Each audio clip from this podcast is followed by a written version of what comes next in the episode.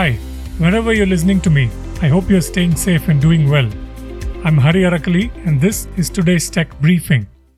In this program, the interesting thing about any innovation in space is that it's not truly bound by like a geography anymore, right?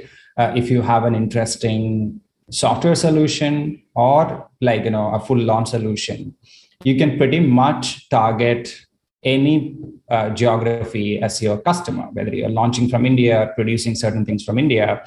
That's after these headlines. Google is working on making its search technology much more comprehensive, and at its Search On livestream event, the company showcased some of the features that will roll out in the coming months. One of them is the capability to search visually, allowing for more context based results that would be more useful. In the coming months, we will introduce a new way to search visually with the ability to ask questions about what you see, Google's senior VP, Prabhakar Raghavan, said in a post. For example, you can tap on the lens icon when you're looking at a picture of a shirt and ask Google to find you the same pattern but on another article of clothing, like socks, Behind these new features is Google's multitask unified model, which the company announced at its I/O conference earlier this year. Amazon has launched a home assistant robot called Astro that brings AI to your home. You can sign up to request an invite today, and Astro will ship later this year, CNET reports. Astro follows voice commands and keeps an eye on your home with its periscope camera. It can show a live view with a mobile app so you can check on your home while you're away. The robot works with Amazon's Alexa voice assistant and home alarm Ring Protect Pro. Astro can be programmed to include no go zones. It also has do not disturb features and Alexa's standard privacy features. Cred Avenue, a startup that helps investors find debt deals, has raised $90 million in India's biggest Series A funding round, led by Sequoia Capital. The round was co-led by Lightspeed India, TVS Capital Funds, and Lightrock India, the company announced in a series of tweets yesterday. Other investors include Cred and Stride Ventures. The company will use the money on areas including product and platform development and data analytics. Capital Float, an online lending startup in Bangalore, has raised $50 million to expand its buy now, pay later product, the company said in a press release. The investment was led by Lightrock India, bringing the seven year old company's total funding to about $600 million, according to TechCrunch. Existing investors Sequoia Capital India, Ribbit Capital, Creation Investments, as well as entrepreneurs David Velez of Nubank, Kunal Shah of Cred, and Amrish Rau of Pine Labs also participated in the new round. Acceldata, an enterprise data observability cloud, has raised $35 million in Series B, the San Jose company said in a press release yesterday.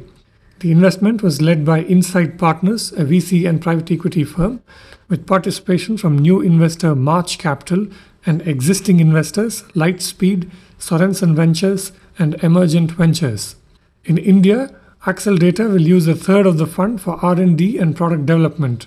The company plans to expand its engineering team in Bangalore from the current headcount of 90 to 220 by the end of next year. In recent times, India's new space tech startups have grown to the point where collectively they are ready to take the ecosystem to the next significant phase of growth. And this is across building satellites and rockets to sophisticated software for processing data. I spoke to Kris Nair, founder and CEO of Kawa Space, which offers a platform for users to get more out of satellite data through a simple application programming interface. Here's more. Uh, Kris, uh, welcome to this podcast, and uh, thank you for making time for this. Uh, for folks who are not familiar with your work, uh, maybe we could start with uh, you giving us a snapshot of the journey that brought you to the starting of Kawa Space. tell us a bit about the idea that triggered you know, this company eventually, and we can go from there. Yeah, sure. Hey, Hari, thanks. Uh, thanks. Um, great to be here. So uh, the story of Kawa is uh, not di- directly like an aha moment kind of uh, thing. It's gone through multiple iterations. The larger context is general thinking about what the, the, the whole thing started with like you know writing a thesis around what is required what are we kind of seeing which is already in the market when it comes to space technologies the history of it let's say from 1960s to today and uh, what everybody is fundamentally working on and how we think uh, things should go what's the dream what's the what's the best way to kind of look at problems that exist uh, on our planet as well as like you know at the larger contribution to the larger exploration part of it.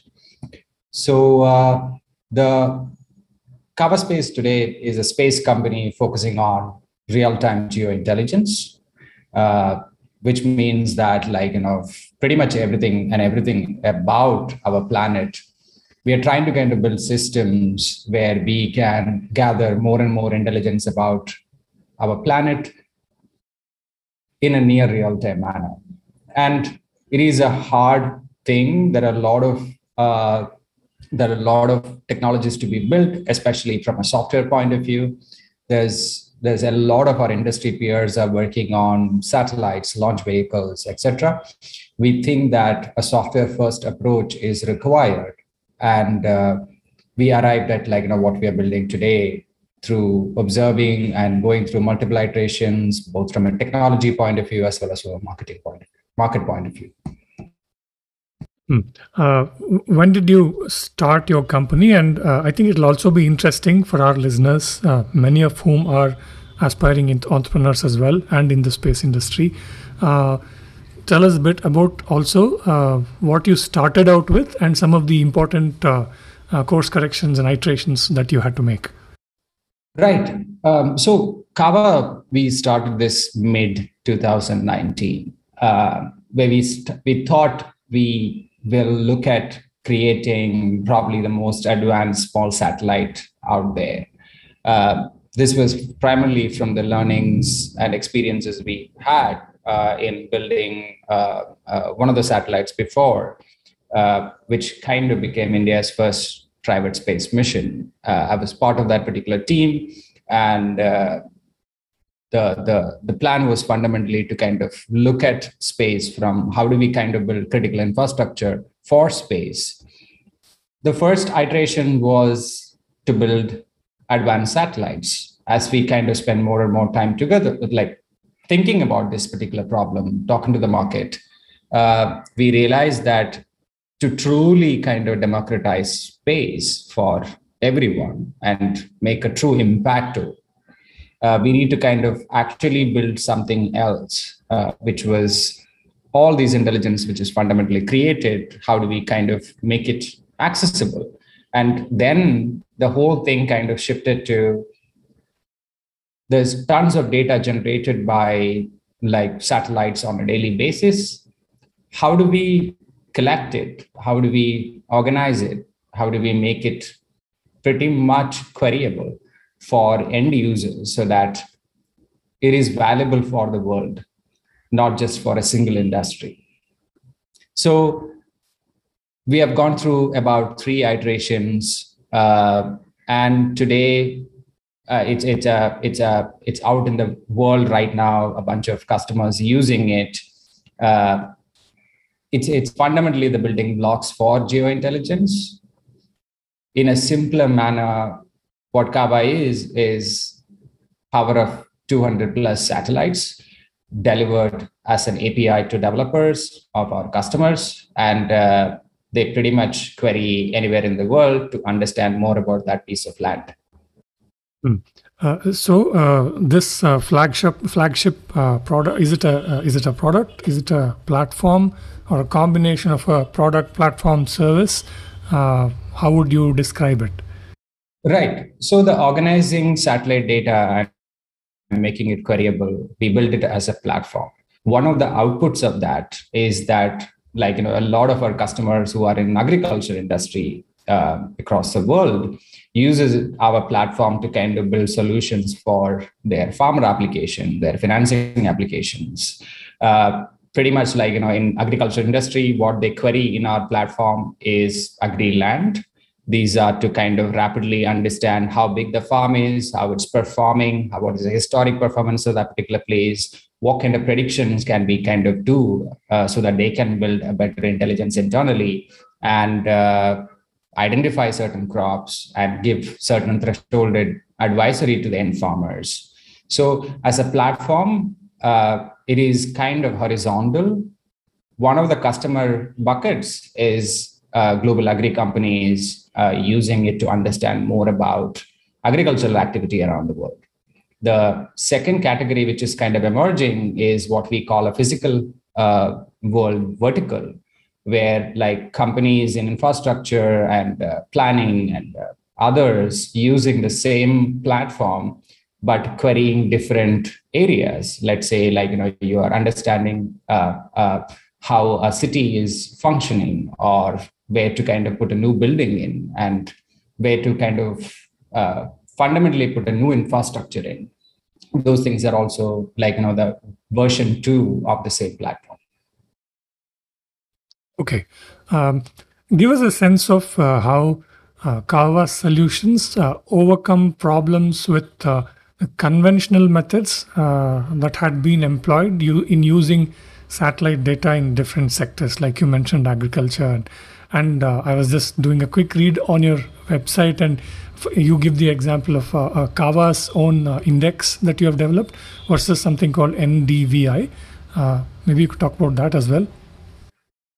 Sure. Historically, like you know, uh, satellite data and analytics out of it has been used by agriculture companies probably for a couple of decades, uh, actually more than that. And they they've been getting a primary set of information for a large piece of land, uh, primarily in the first world uh, kind of agricultural plots for a long time. When you look at Asia, India, uh, the problems are kind of unique where the farm size is very small. For a median sized farm in europe or us it's probably 200 plus acres sometimes 2000 but when you think about asian countries southeast asia south asia uh, the the farmers like we do have what? About almost 140 million farmers in india at an average uh, land uh, uh, ownership of probably like you know at a median of around half an acre less than an acre per se. You have to kind of radically think differently when you think about creating solutions for such end users where your traditional method of ndvi or like understanding that might not really give the precision wanted for the end user. That's where we started thinking about in the last two quarters to arrive at a better way to kind of observe this. So we created KVI and a bunch of other uh, uh, units as well to look at the problem from for the smallest farmers and how do we kind of observe the smallest piece of land and what makes sense and do research including not just from a satellite imagery point of view and validate those with real world events as well and create something called kvi and and, and, and a few others uh, it is purely driven by what the end user wants. Uh, we think that KVI is much superior than the classically used uh, NDVI. We have like we have tested it rigorously in all these markets we are talking about, and uh, our customers' uh, feedback also is that like you know it's much more superior when it comes to vegetation indices. Uh, it's good to kind of like you know build tools for uh, smaller plot prices because it's truly affecting the uh, the farmers in this particular case. Hmm.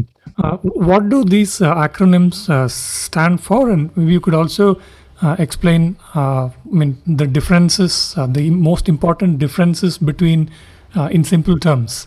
Sure. Kawa vegetation index is primarily like you know. So in the in the classical way of measuring how the vegetation is of a certain land or a certain piece, um, there's there's fundamentally like you know understand the photosynthesis happening around that particular area. But in the historic methods uh, or in the in the in the older methods like you know there are a lot of like you know weed noise and soil noise comes into it. So you don't get an accurate uh, indices primarily for the plant which is important for the end user. What kawa does is primarily like you know dig a layer deeper and give exactly how the plant is performing without much of the soil noise uh, noise which kind of affecting the larger thing.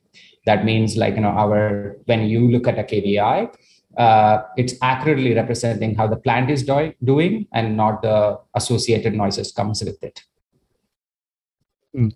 uh, let's uh, talk a bit about uh, the indian uh, space tech ecosystem itself where uh, more recently, especially in the last two, three years, uh, uh, new companies have emerged, private companies, which have the potential of becoming significant suppliers to the global space industry. so maybe you could tell, give us a sort of brief history of the different factors that have come together the to to enable uh, you know this phenomenon uh, of this trend of uh, new in private startups in the space industry coming up in India? Absolutely. Uh, you can kind of like you know break it down to like a four different eras of sort. Uh, I think the version one for uh, Indian space was fundamentally like the civilian space agency ISRO uh, is doing research and manufacturing and creating unique things to kind of like you know kickstart the revolution of like space exploration for that young country then comes the second version where a lot of uh, team uh, individuals who earlier worked with the ISRO and uh, other associated like research labs uh, moved out and created the the a new industry of soft probably in the 90s uh, and and did primarily serve ISRO and other research organizations with services, consulting services or manufacturing services, a part of like you know the larger missions being served by that particular set of uh, entrepreneurs. Then, then the third one where like you know the the companies like uh, Team Indus, where uh, they completely like you know looked at space exploration from uh, a purely private way, where they kickstarted like you know pretty much like you know this this confidence and this revolution of like you know hey can we kind of create a very young team? And uh, look at pretty much exploration as the primary thing. Uh, the, the the the the the inspiration they gave to all the new space entrepreneurs today is it's incredible right? Because they are the first pretty much a public attempt at doing something really really remarkable. Then in uh, let's say 2018, uh, where I was part of the team which kind of launched this tiny uh, satellite. Around that time, the fourth generation of folks, which was more in, like you know inspired by both Team Indus as well as whatever is happening uh, across the world when it comes to new space, and uh, primarily like you know influence and the, the larger catalyst was the the frequent uh, rocket launches again in the US, mostly SpaceX inspired, where the cost of launch is coming down. The, the whole new renaissance kind of like kick-started, where like you know earlier to launch you have to kind of go through thousands of things. Now it's kind of getting streamlined, where the the entrepreneurs like you know which we all kind of know today like you know from Kawa to Skyroot to Agnikul to Pixxel to Dhruva and many others uh, where they are saying that hey like you know this is here the new space is here. And if you observe like most of the people kind of kickstart around 2018 to let's say today uh, where they're looking at global markets really close to their customers building technologies which was earlier uh, was exclusively by, let's say, agencies or larger companies. They're taking a piece of the space ecosystem and building the businesses for global audiences. So we are probably on the fourth uh, wave of sort from Indian point of view, and this time, uh, unlike the last, uh, the a lot of things are easier, right? The capital is available, the teams are there, the advisors are there, uh, it's a more connected world now. And uh, the policies are super supporting. The test facilities are available even if you're trying to do like a harder tech uh, things like a launch vehicle or integration of a new satellite or a micro satellite and, and uh, we are on the like you know like what I would say is like we are on the true uh, day zero of an industry being born, and uh, super excited to be a part of it. Mm. So this uh, uh, collaboration with uh, global customers, I would say, would be increasingly important for the growth of this new sector. Um, uh, so, can you take Kawa's example itself and give us a sense of uh, uh, which are the important markets where you're finding your customers? Sure. I think, like you know, I am fairly certain my industry peers would uh, probably experience in the same thing. The interesting thing about any innovation in space is that it's not truly bound by like a geography anymore, right? Uh, if you have an interesting software solution or like you know a full launch solution, you can pretty much target any uh, geography as your customer, whether you're launching from India, producing certain things from India. Uh, for example, our our cases, uh, our, our case in the in the in the software part of things, pretty much uh, any satellite constellation can use our software. Pretty much any corporation who's operating in physical world activities or agricultural activities, or like you know, let's say security industry, can pretty much use this uh, because there is already a SaaS market, which is kind of like in India is pretty famous for. For hardware companies, India is already an established leader uh, in the top four uh, when it comes to space activities. So uh, it is easy for an imaging company to kind of uh, deploying a unique payload. they because their solution is unique anywhere, whether it's a US market or a like a North American market or European or Asian, they're interested in like you know the right solution for them.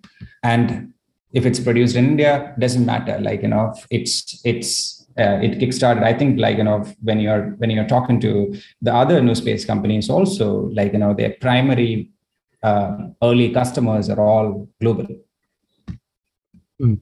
uh, just to ask and uh, round this out with a standard question uh, can you talk to us about uh, uh, any funding that you have raised, uh, uh, some of your inter- important investors, and going forward, what would be your next big priorities? Right. Uh, we we are we are uh, lucky to have a bunch of uh, great investors, founders, operators participate in our mission. Um, we raised two rounds of capital um, and uh, this had participation from uh, venture funds like uh, Speciale Invest, uh, which is a deep tech focused venture fund in India. Uh, we, we, we also see uh, participation from founders like uh, Vijay Shekhar Sharma, Paytm, um, a bunch of other Indian operators like Gaurav Munjal, uh, Sambat Swain, Roman Seni, and operators like Sidu Ponnappa, Miten Sampat, uh, and, and, and, and, a dozen others. Uh, the next plan for us is to kind of like, you know, share uh, what we created with a larger uh, global audience. Uh, we have a bunch of waitlist, waitlist customers who are uh, who will be like you know start using our platform from December onwards super excited to serve them. These are global companies and uh, uh, pretty much participate in the growth of the ecosystem. Okay, excellent. Uh, let's stop this conversation uh, here. Uh, Kris, uh, thank you so much for making time for this again. And I definitely hope to keep the conversation going. Thanks, Arjun. That was Kris Nair. That's it for this briefing. You can find all our podcasts on ForbesIndia.com and on your favorite podcast apps. I'm Hari Arakali. Thank you for listening.